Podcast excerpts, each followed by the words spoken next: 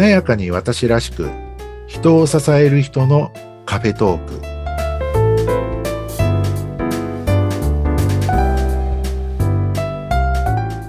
こんにちは西川学です。こんにちは内谷沢子です。どうぞ今日もよろしくお願いします。よろしくお願いします。さて西川さんははい。以前、帝国ホテルでお勤めということなんですけれども、はい。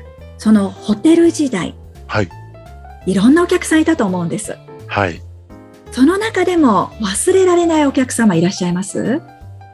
そうですね。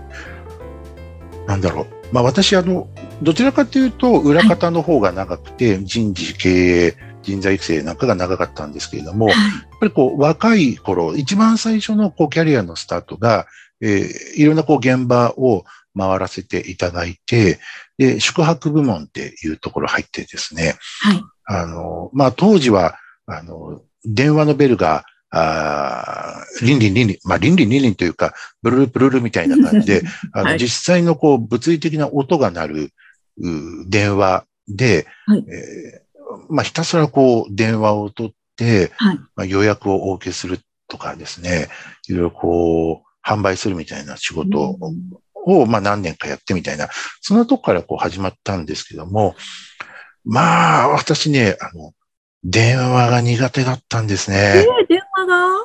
はい。はいで、なんでしょうね。まあ同期の、おまあこう優秀なこう女性えーとですね、はい。一緒にこう配属になってですね、まあはい。二人で教わっていくんですけども、電話の応対の仕方とか、はい。機械の操作方法とか、はい。お客様に失礼のない言葉遣いとかですね、はい。まあ教わるんですけども、はい。一緒にこう入ったこう女性の方は、どんどんどんどん覚えていくんですよ。うんえー教わったことは、もうすぐに覚えて実践できるみたいな。はいまあそういうタイプの方だったんですね。はいで、私の場合は、これ人の覚え方っていろいろあるんですけども、なんて言うんでしょうね。例えて言うと、教わったことが、例えば教わったことがこう、コップの中にこう、水が、水を溜めてってる状態だとすると、私みたいなタイプは、あの、例えばコップの中に2割水が入りました。はいえー2割の水の分できないんですよ。うん4割、6割とか、途中途中でこう、まあ、水がだんだん入っていって、できるようになるのって、コップの水が溢れた時に初めてできるみたいな、おー、なるほど。そういうタイプで、私は教わったことが全然できないタイプだった。へえ、意外、そんな風に見えないんですけど。いや、もう本当に鈍くて、とろくて、あうん覚えるのも遅くてどうしましょうみたいな。そんな感じだったんですけども。で、それでこうね、電話とか入れて、まあ、怒られたりとかね、えーご不満の声いただいたりとかするわけなんですが、はい。かたや同期の女の子はもうどんどん活躍していくみたいな。そんな中で、はいまあ一生懸命それでもこう電話取ってたんですけども、あの、私がこう入った、あ割とこうすぐの頃にですね、あの、阪神淡路大震災ですかね、はい。えー関西であって、はいで、えっと、そこでこう、家がこうね、ちょっともう崩れちゃってとか、はい。で、あの、まあ、ご夫、あの、まあ、ご老人のご夫婦だったんですけどね、はいあの、奥様の方がこう、ちょっとこう、メンタル的にこう、弱まってしまって、えーまあ、なるべくちょこちょこ気分転換で東京へ、え何という用事でもないんだけど、こうまあ、東京へこう泊まりに来てちょっとリフレッシュして帰るみたいな。っていうために帝国ホテルをご利用くださっていた方もいてですね、うん。そのお初めの頃にたまたま私が、えっと、予約をお受けするっていうご縁になってですね、えーまあね、さっき申し上げたように私も本当にこうダメダメ社員だったんですけれども、まあそれでも私なりにこう一生懸命お話をお伺いして、でね、まあそういうお客様ってこう事務的にこうなんかこうただこう予約をするというよりは、実はね、うちがねっていうふうな話をこうしてくださる。で、こういうことで泊まりたいね。あはあ、そうなんですかって言って、いろいろ一生懸命お受けしてたら、あんたみたいに話聞いてくれる人いないよみたい。いな、っうんていうようなことをおっしゃってくださって、はいで、それ以来ですね、私を指名してくださって、おー、素敵。はい。うんそういうのがね、すごく嬉しくてね、はい。ね、あの、いや、西川さんじゃなきゃダメだからみたいな。いや、嬉しい。な、それ。で、で、うんそっちはね、地元の方では大変高名な方だったようなんですけども、はい、西川さんじゃなきゃダメだからみたいな感じでおっしゃっていただいて、それはすごくありがたかったんですけど、ある時、その、お休み、私がこう、休日の時に、はい。たまたま休日取ってた時にお電話いただいたみたいで、はい。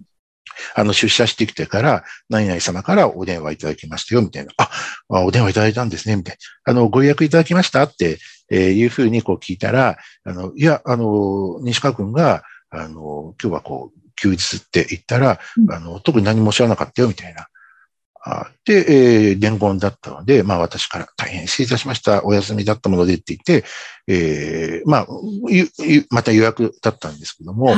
まあ、その時私もね、あの私が、ね、なんか休日だからといって、えなんか失礼があっちゃいけないなと思ってお客様に、あの、もしよろしければ、まあ大体私出社してますけれども、はいもしよろしかったら、あの、他のものでも受けたまわれますのでおっしゃってくださいっていうふうに言ったら、はい。西川さん、違うんだよって、えー言っていただいて、はあの、私たちにとってね、ホテルはどこでもあるんだよと。い。うん。でも、あんたがいるから行くんだよっていやー、いうふうにおっしゃっていた嬉だいて、あの、もうその場で僕はあの、泣きそうになってそうですね。そんなこと言っていただいたらね。た。はい。あの、このね、ダメダメな、こう、僕がただ一生懸命やるしか脳のなかった僕が、いや、あんたがいるから行くんだよ、みたいな。ど、どう、こんないい話。ええーなってですね、いや、本当にお客様ってありがたいな、みたいな。うんうん、そこがね、まあ私のこう接客の原点の一つにもなってますね。はい。そんなことがありましたね。はい。うんそっか、もうそういうものをね、積み重ねられて、今ね、講師としても活躍されていますが、はい。西川さんは講師だけじゃなくて、あの、セラピストやカウンセラーとしても、はい。ね、活躍されていますよね。はい。うん。こちらではどんなこと大切にされてるんですか？あそうですね。大切です。まあ、セラピーとかカウンセリングとかで大事にしていることって、まあ、いっぱいあるといえばあるんですけれども、はいうん、まあね、例えば一つで言うと、前回かなお話ししたような、あの、勝手にこっちがこう分かった気にならないというか、うんえー曖昧なままお答えしないとか、はいあの、よくね、話を理解してないまま質問を重ねたりしないみたいなことは、あー申し上げたかなと思うんですけど、ね。はい。おはい。あの、まあそれはやっぱりカウンセリングとかセラピーをしててもそうなんですけれども、やっぱりこうさっきのね、思い出のように、あの、ご相談いただいたりとか悩むことには、いろんな背景とかご事情があるので、はい。そこはしっかりとこう、まあ、共感的理解なんて言葉もありますけれども、はいこう背景にどんなことがあったのかなとか、そこら辺をね、こう、しっかりこう、汲み取ろうとうんいうところは、まあ、先ほど申し上げたような経験なんかもあって、はい一生懸命お伺いをするようにしてるんですけれども、その他、まあ、若干こうスキル的なことも、せっかくね、一つ申し上げておくとすると、はい。あの、ご相談者の方、あるいはクライアントさんが、これこれこれ、こういうことで悩んでんですけど、とか、こういうことがあって何とかしたいんですけどって、おっしゃってくださってる言葉、はい、ご説明いただいたこと、そのものが、実は悩みじゃなかったとか、はい。問題じゃなかったと。